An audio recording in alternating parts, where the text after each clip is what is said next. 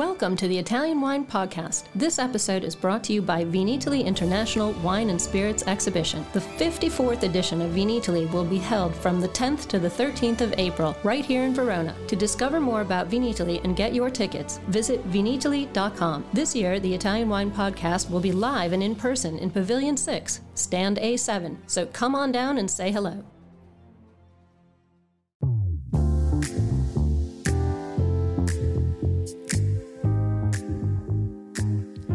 Hello, everybody. My name is Polly Hammond, and you are listening to Uncorked, the Italian wine podcast series about all things marketing and communication. Join me each week for candid conversations with experts from within and beyond the wine world as we explore what it takes to build a profitable business in today's constantly shifting environment. With a growing list of communication channels available to us and a shift in at home experiences, what does PR even mean these days? In today's episode, we talk to Lyndsay Dyk, a Portland based publicist who specializes in wine and food PR. She'll give us the skinny on everything from influencers to Instagram to radio to events, with some passionate millennial pleas thrown in for good measure. Let's get into it.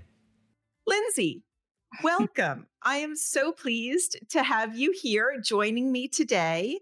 Um, you are part of my unofficial series that's called Ask the Millennial. And I have many, many questions for you. I'm so happy to be here. So, Lyndsay, you are the founder of a PR agency that works in, on the West Coast of the US, and you focus specifically on food, wine, travel, and really like the the lifestyle adjacent products, correct? Mm-hmm. Yeah, um, Field Day PR does all of that, and really the connecting thread is um, any product or brand or person creating an experience that has a strong sense of place. So I like working with agricultural products and experiences and restaurants that connect back to the land and the environment. Why? I mean, why the sense of place? Why terroir really as a part of a, a marketing niche? Yes, I will. Um, uh, after when I started to launch Field Day, I was uh, asking myself, like, what is it about this PR niche that really draws me in? Because my bread and butter is in wine, and the wine industry here in the Pacific Northwest um, really is my home, my home industry. But I love working with people that uh, bring that same sense of uh, like sense of place and terroir into other aspects of food and beverage. So maybe it's a, a, chef who is connected to wine and, and bringing that as well. I just think sense of place is a great motivator and a great storytelling device for um, people making and doing things in food and beverage. So, um, one of the things that I notice working in digital marketing is that sometimes for me, PR feels like a really amorphous or ever changing space. It's probably like people call themselves marketers and maybe they do social media or maybe they do some sort of photography and videography, you know, like, so just very, um, just help us understand what is encapsulated in PR today with all the different ways that we communicate. Oh man, that's that's a great question. I'm going to answer that question with a little story about me um, and how I kind of found my way into the vocation, because um, I think you know when I was I have a degree in English literature and creative writing, and growing up, you know, my parents would be like, "Well, you should be a lawyer because you like asking hard questions," or "You should be a journalist because."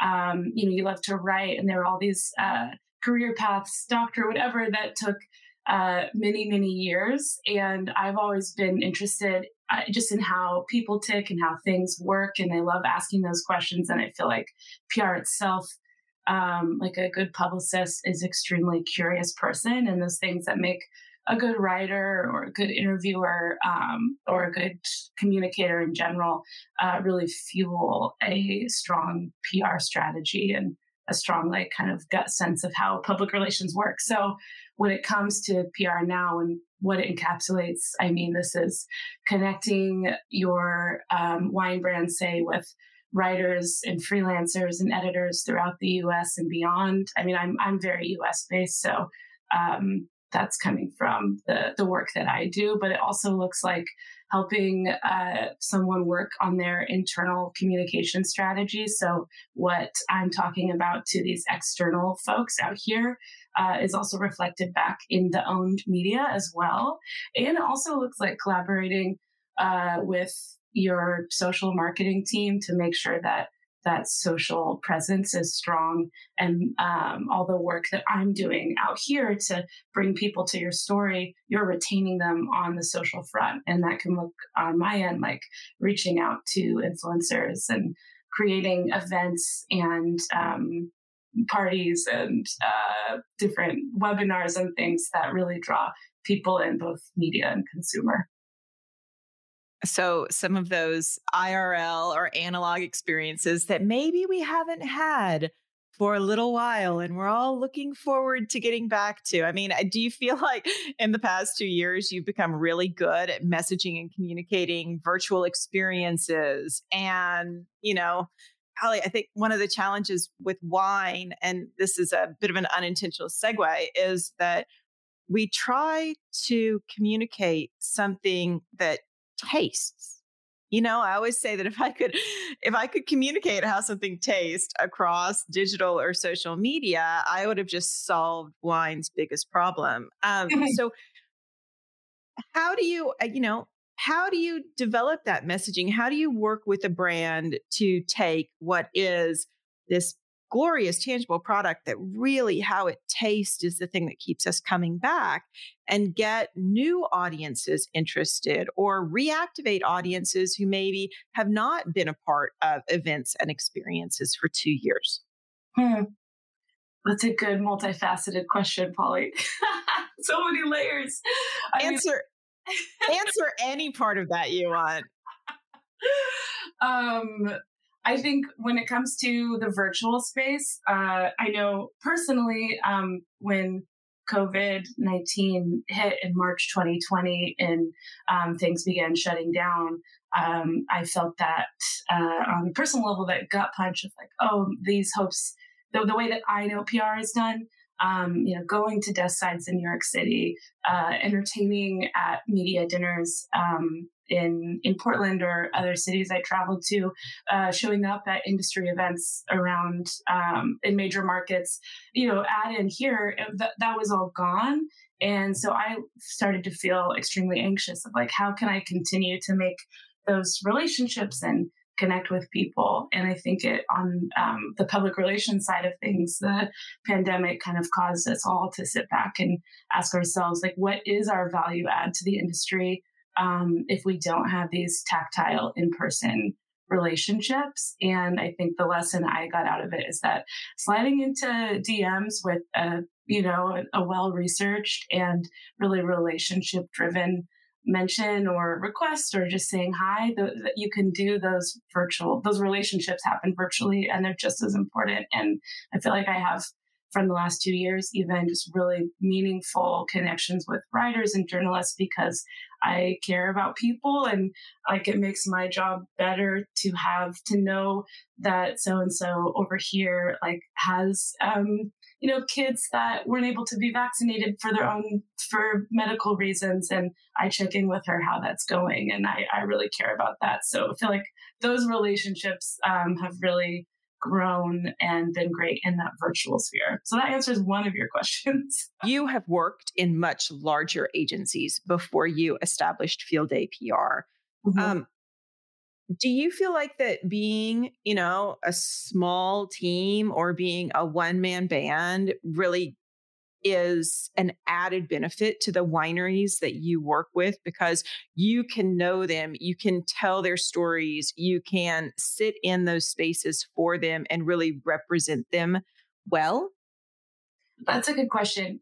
Uh, yes, I mean, I think I um, my first experience in PR was in book publishing, and where I worked in house for a publisher that made books about the natural world, gardening, science, um, and I loved the uh, the aspect of really owning um, everything I was talking about because I was in house, and so I feel like um, now my work as an independent boutique agency, I get to take that kind of ownership um, and kind of like passion and enthusiasm, which is, I think, something that any PR company really needs to bring. They need to be a cheerleader for that brand or chef or winemaker. And I can bring all of that uh, into this one winery space or this one winemaker, talk about their wine. And at the same time, um, on the writer side of things, I have several of these relationships um, that I'm either working with directly or they're friends in the community or they're people that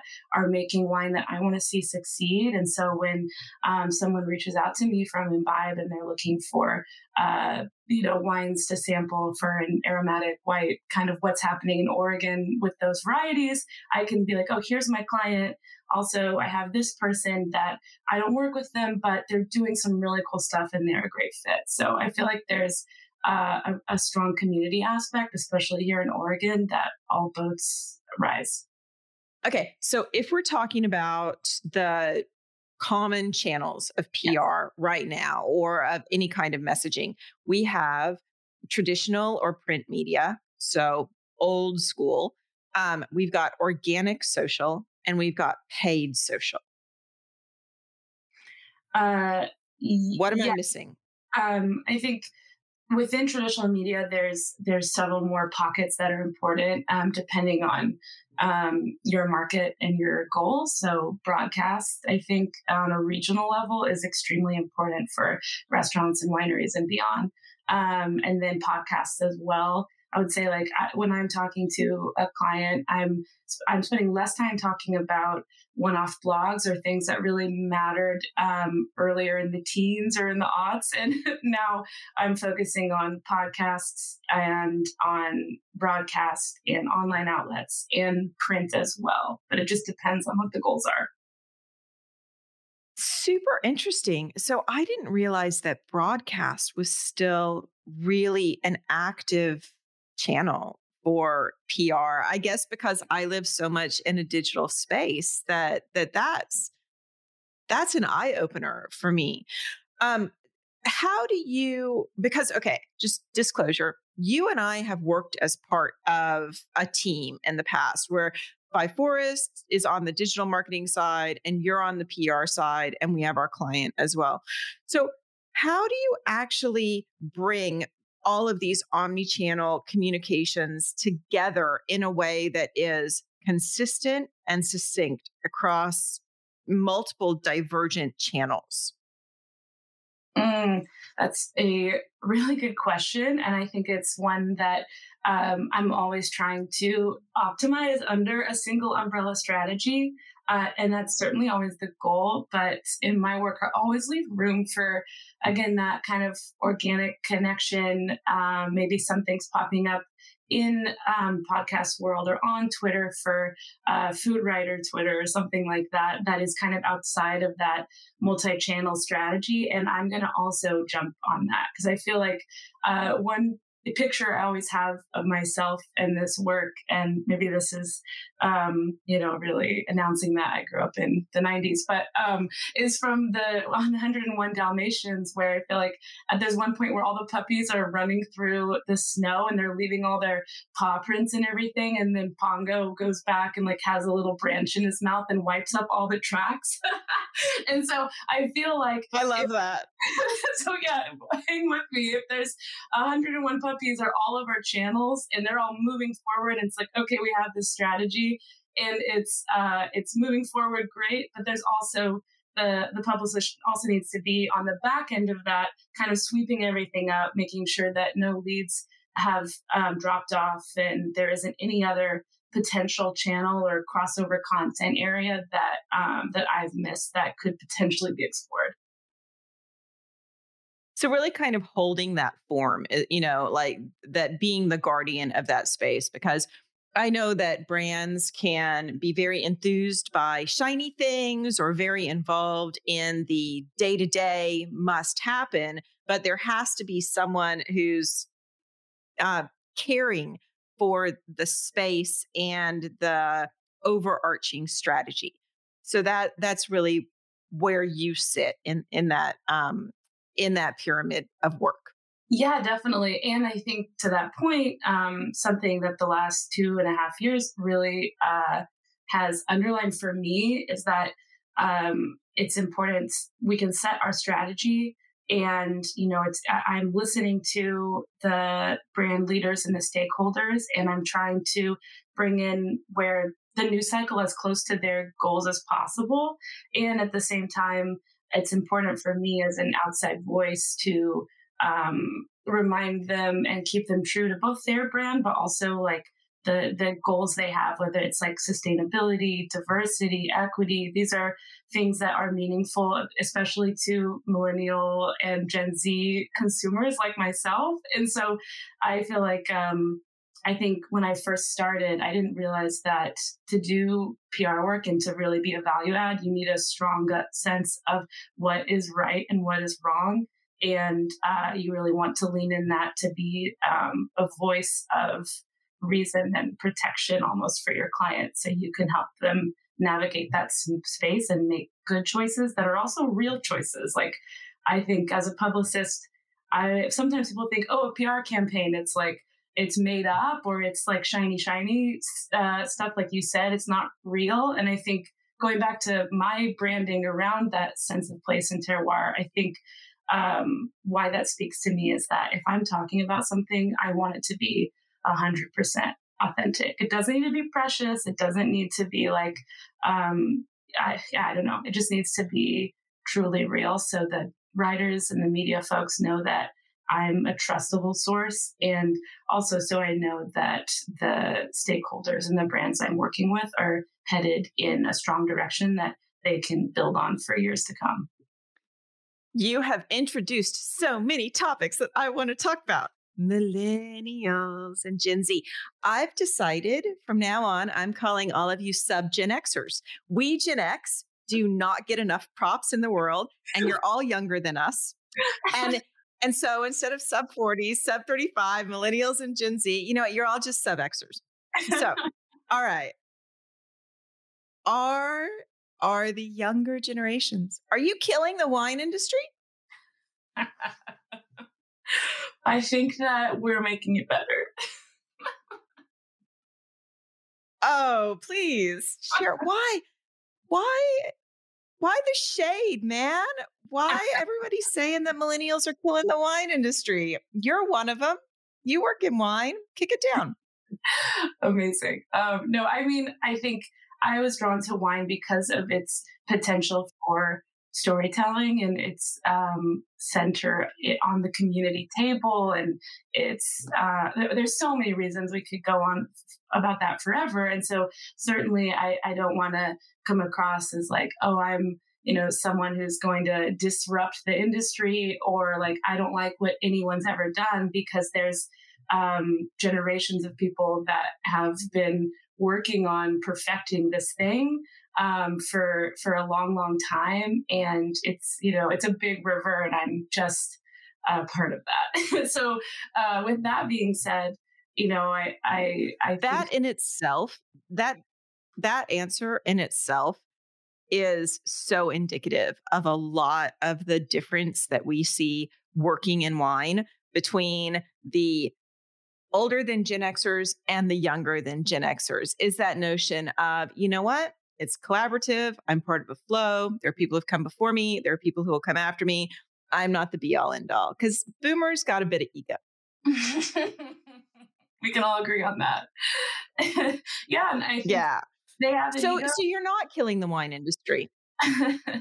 no, um, I, I, was thinking a lot about this, and I was texting some of my friends who also share various um, age demographics with me uh, about what it is, um, what they think about wine, and and how like their approach to wine affects their buying habits. And I feel like um, at the end of the day, we're not killing the wine industry, but we're asking um, questions that again didn't apply maybe to the Robert Parker generation, where it's about. Uh, I feel like we still want we still want luxury and we want luxury experiences, but it's 2022. It's not 1922. So that luxury has to come with the other realistic truths about our world. Climate change is real. um, you know, worker safety is paramount and worker equity. And we're coming with an understanding that we can't scale a product just for scaling it and um, live a good life. And I think that that expectation goes from our work and into kind of everything we consume. And again, grain of salt, I'm talking to you from Portland, Oregon, which uh, I think has a really specific, this is very much like our cultural approach in general. So, um, grain of salt there as well. Well, I, I, don't know that we have to add too much of a grain of salt because it ties in with all of the qualitative data that we're accumulating around, you know, sub Gen Xers. Um, eh, some interesting things, though, that I'd love your take on. What factors actually influence their spending? Not just their answers, but like genuinely. And, and the example of that that we see is are younger drinkers really willing to pay more or accept variety in quality and experience for something that is sustainable hmm. or meets a value system? That's a good question. I think so. I mean, on one hand, if you walk into any of the hot wine bars in Portland right now on a Wednesday night, like it's going to be full um, of people buying full bottles or uh, like tasting their way through whatever's on glass pour right now and walking away spending um, you know, a hundred dollars plus gratuity at the end of the night. Like I think um, that experience is happening, and it's people in their uh, 20s and 30s with disposable income that are really pushing that. Again, the hot wine bars in Portland are wine bars that uh, are they're falling under the umbrella of natural wine to an exclusive point. Like maybe it's just natural wine, and they will have Oregon or American offerings, and they are connecting to that. But they have uh, offerings from Europe and other regions as well. And so, why natural wine? What's the appeal? it's pretty. I it's mean, pretty. I do think um, there it's it is what I mean by that is that there's like it, natural wine almost is like a prism. I think, especially to people who uh, don't have years uh, in the industry or are coming with any kind of certification or knowledge background, because uh, because uh, like a producer might change their label based on um, like uh, the way they're feeling, or they might have so many SKUs and so many labels that uh, I just I feel like the graphic design element is is huge. Where um, it's uh, the natural wine space is uh, graphically designed to be a bit obscure, and there's almost like I don't know if there's a nihilism in it, but there is a sense of like it's impenetrable. So might as well just taste through it all and see what you like. They've done that industry has done a wonderful job of making it about like that anyone can come to the table and what you like is important. And at the same time, there is like a destination that we're aiming for um, that and that as you taste through it you like get closer to you get a palate for and more experience with so I haven't, um, I've thought a lot about this and I have a lot of conversations about this, but I haven't had to really talk about it on a podcast before. So I, I hope I'm getting close. Okay, we're working through it together. Okay, so we've talked about this notion that storytelling is really important and that messaging is really important and that authenticity is really important. How do we balance authenticity with segmentation? So that if I have a product that appeals to innumerable generations, I'm not, I, I, it's not like I'm saying one thing to sub Gen Xers and another thing to boomers. Like, how do you deal with that as the storyteller for brands? when you are looking at your multiple channels, it's really important to run the diagnostics on the demographics and see who is looking at what because i mean that's one reason that regional broadcast is important because if you want um, boomers and gen xers and and whatnot to be at an event then you're you're probably have a higher likelihood of reaching people who will see that on the news and um, that will shift them to become consumers or that will push them to the event and get butts and seats. Like that um, is just something i've seen happen over and over again and at the same time um, on instagram you want to you want to have a uh, a link to the event in your bio. You need to be posting stories about the event there at um, a rate that is not overwhelming, but also make sure that people don't forget about you. So I think that um, part of the answer is you do have different messaging and um, you put that out through different channels, but uh, it shouldn't the tone of the messaging maybe shouldn't change. Like you shouldn't be um, like on TikTok, I think, as a brand, being like, we're doing like TikTok trends, and then at the same time talking to your 50 60 plus consumers like oh those people like the, the young people or I, I don't know. I feel like there's a way to be inclusive about it and it's really important to audit all your channels to make sure that at the end of the day um, that messaging is the same. I have a question then for you that i'm thinking about maybe it can be for both of us which is like do you, i'm wondering can you bring um, the the messaging that we're feel, that I feel like millennials want, which is uh, a strong story, a strong sense of environmental protection, a strong sense of um, diversity and equity, but also like self knowledge. These are all um, things that uh, I think millennials want in a wine product. And can you lead with these to uh, another generation and still find sales? I certainly think so with the brands that I work with and the wines that I work with. So I guess I answered my question. Are you seeing a lot of brands move toward purposeful or purpose driven communications messaging?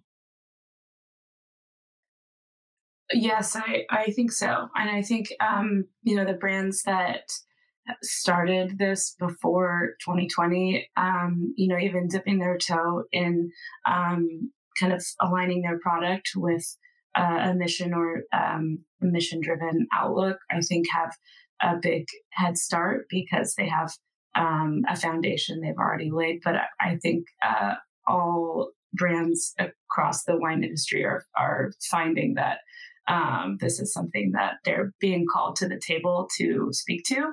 At the same time, if there's nothing there, like um, that's truly newsworthy or is really um, moving uh, the organization in a different direction, or uh, if, if no one is internally addressing equity, or if no one is internally addressing um, uh, worker safety and compensation, then um, then there's no point in communicating that to the consumer audience. And so, I feel like if you have the mission, then you need to be communicating it. I've talked to some, uh, and this happens with smaller uh, smaller brands, especially who are people that they're they're making their wine. It's a small team, or it's just them, and they're like well, I, I do, I give back a portion of my proceeds to this um, diversity movement in wine organization or a portion of my proceeds to this environmental organization. But i don't want to like i don't want to cheapen that by talking about it. And talking about it is so important. And there are ways to do that uh, that are communicating t- to your people who are either your already your consumers or going to be that this is uh, important to the core of your brand. That is something that is um, about communication and it's not about ego and it doesn't cheapen the work you're doing. Um, it's more of like a clarion call, and that is vital to do. And on the flip side, I would say that brands that either a don't have the bandwidth. It's like figure out how you can get the bandwidth to do this authentically and bring in a consultant or uh, i mean this, this, is something that we work with NPR all the time um, because if we're going to be speaking about this and drafting these pitches then we want to make sure that the data is there that the numbers are there and the relationships are there and they're strong. So that's something that I work with brands on and help with explicitly as well. Uh, but it's better at the end of the day to uh, not post anything that is not true to who you are as a team. So, something I really really want to talk about. Um, because I have worked in a team with you and watched you do this. You do a lot of work around influencers. Mm-hmm. Oh my God. I get so many questions. I mean, we did a whole real business of wine a couple years ago that was all about influencer marketing. And I see brands make bad decisions, get taken advantage of, have unrealistic expectations around it. So here's an opportunity. Give us kind of like the masterclass in a matter of minutes on influencer marketing. How does it work? How do you do it right? Can you do it yourself? Do you need to call Lyndsay? You know, let's hear it. well, you have to pay for the master class, but I can give you some basics that nice. um, are a good way to get started. Yeah, it's extremely vital, um, not only for public awareness and um, driving uh, social media users to your site, your story, your product. It's important because um, you're also getting uh, free or collaborative content on some level um, from users outside of your, your, main stakeholders, and this can this opens up like uh, a diversity of, of views on your product, what it looks like, if you are headquartered here in Oregon making wine, it means we can work with people in Texas and Boston and Chicago and key markets that want Oregon wine. And we're working with people that are boots on the ground there, have an innate understanding of the community, um, and are really enthusiastic because, yeah, there's some cutthroat, you know, fakey influencers out there, but there's not that many of them. Most of them are really enthusiastic people who really care about the industry and are doing this because I don't know where they get the energy. It's so much work. So I think like the takeaway is every time you read a hot take on oh influencers in, in wine, know that that influencer that's um you know getting uh blasted on Main, like they are doing so much work um, to do what they do and be involved. So I think um, uh, you it's important to know what you want out of it before you engage with the influencer. So ask yourself, ask your team, are we looking for um, content? Are we looking for an ongoing relationship? Are we looking for someone to help promote an event or um, a new item? These are all important questions because the, the closer you can define the parameter of that ask when you slide into their DMs, the better your results will be um, because there are things you can and can't ask for depending on what you want and how much you want to pay. Because at the end of the day, these are, it's best to treat influencers like writers, like traditional media connectors, um, because that is what they're doing. Um, there's an opportunity to pay folks, and when you pay them in some kind of uh, collaboration, then you get to ask for more data if data is what you want. But um, just kind of starting that relationship. Hey, I see what you're doing. I really like it. Here's our wine. I'd love for you to try it. And then let let your product do the talking. If you have the research up front, follow their stuff, like their posts. Like it's all a reciprocal relationship.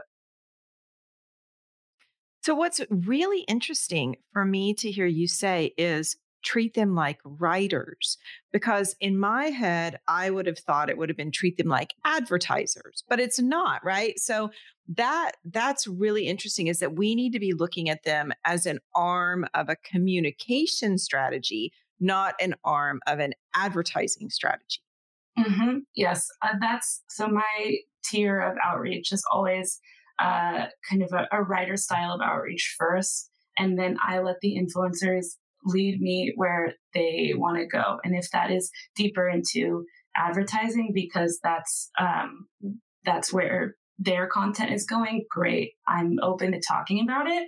Um, I might not push that forward because it's not what my client wants, but um, it's just kind of letting the influencers lead. And then that also, um, because if, if you get in there and push someone to uh, be like t- to communicate your points, your brand points, uh, your visuals, you're going to lose that creativity um, from them, and you're going to lose that uh, reciprocal relationship and the ability to go back to them um, in the future.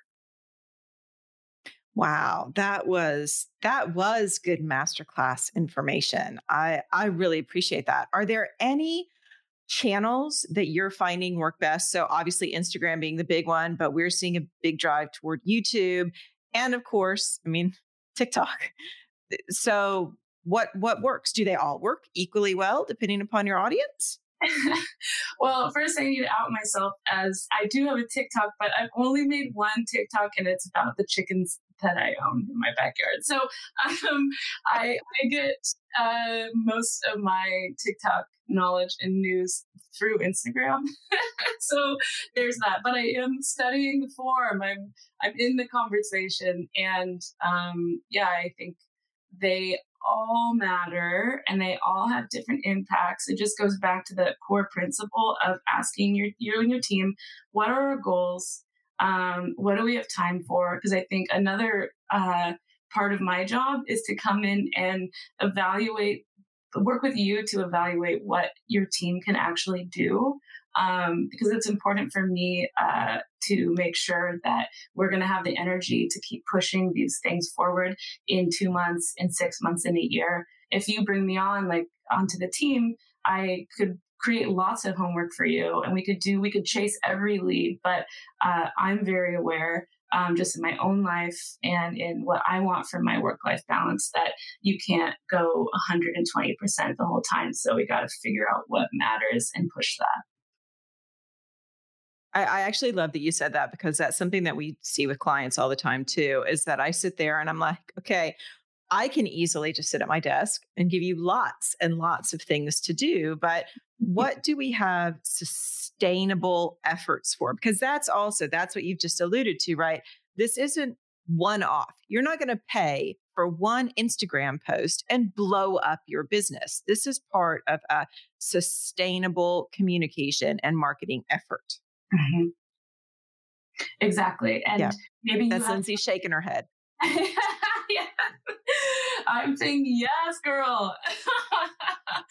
um, yeah, you have to evaluate who's on your team. Maybe you have someone that is a creative powerhouse, and um, you know we can advise on on uh, some creative viral campaigns or that have the potential to go viral. Or maybe that's not y'all but you have a beautiful estate vineyard um, that's just begging to be shot in every lighting. And you know there's ways to do it. And even with tiktok i mean uh, my advice there is that if you have um, like a, as niche as you can go, like TikTok has um, the space for that. So of course there's the follow. I was talking to a brand manager friend of mine who runs. Uh, she was working on a TikTok um, outlet for uh, a a non-alcoholic drinks brand and she was telling me how she was getting some really great traction from running their TikTok channel and getting some viral hits. But the workload of doing that was so extreme that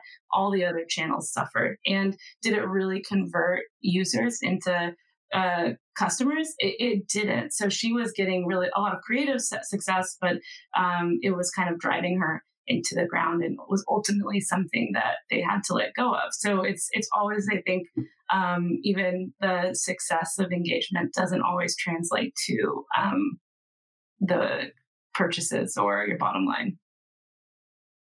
Yeah, and that that is a, a, difficult thing when we're working, especially in the space where we've got brand managers or we've got um, you know, corporate overlords who want those short term gains. They want the monthly results. They want the, well, how much did this sell instead of seeing all of these efforts as part of a long term brand growth and awareness strategy.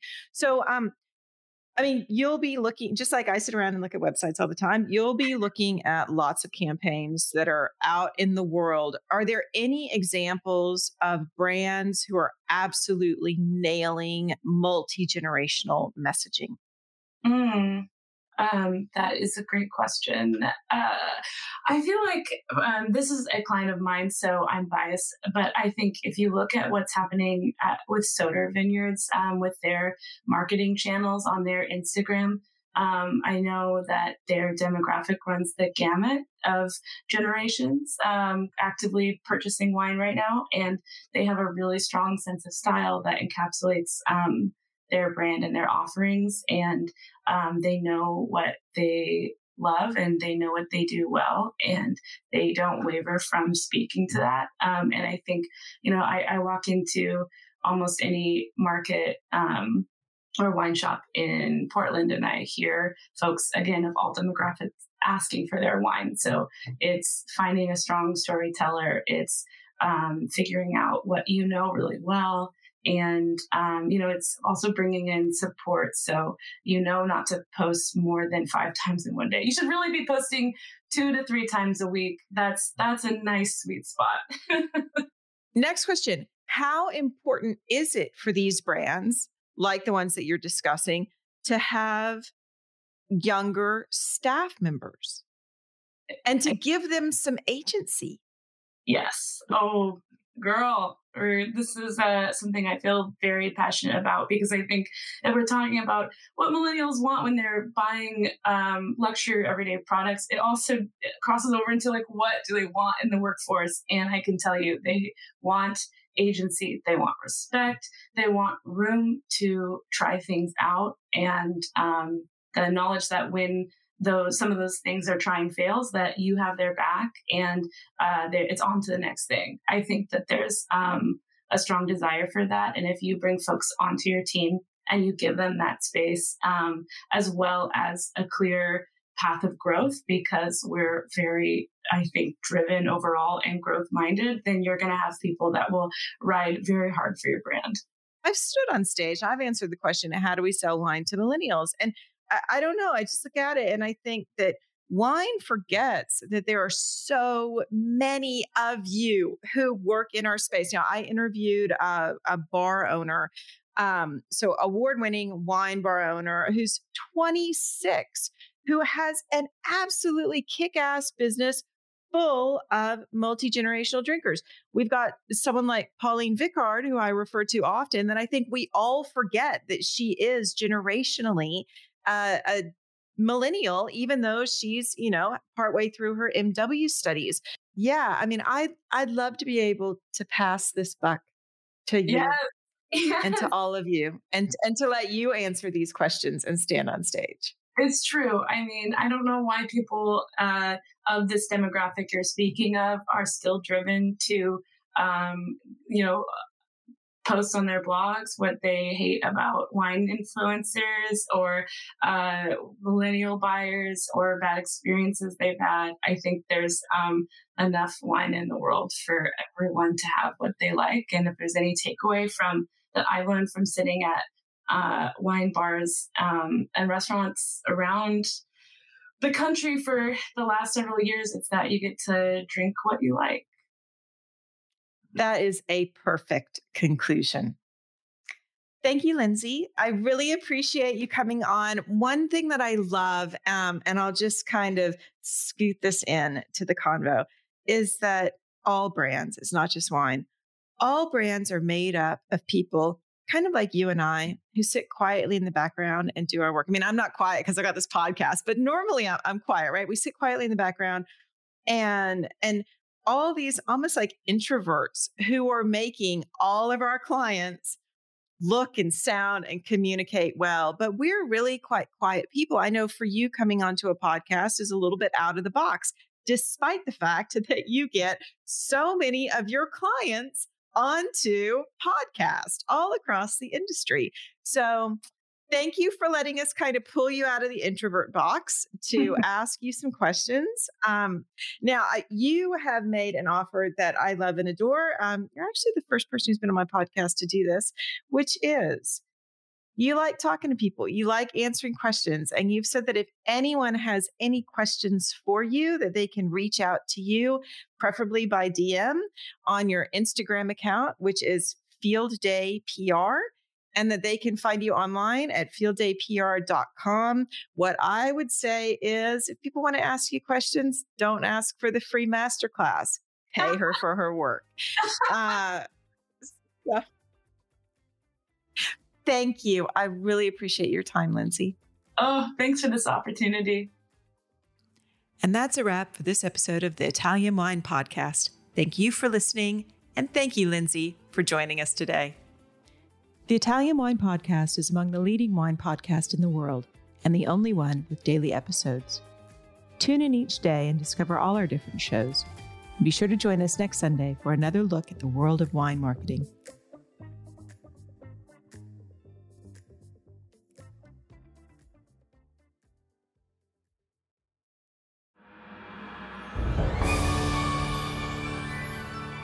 Thanks for listening to this episode of the Italian Wine Podcast, brought to you by Vinitaly International Wine and Spirits Exhibition, the biggest drinks trade fair in the world. For more information about Vinitaly and tickets, visit vinitaly.com and remember to subscribe to Italian Wine Podcast and catch us on SoundCloud, Spotify, and wherever you get your pods. You can also find us at italianwinepodcast.com.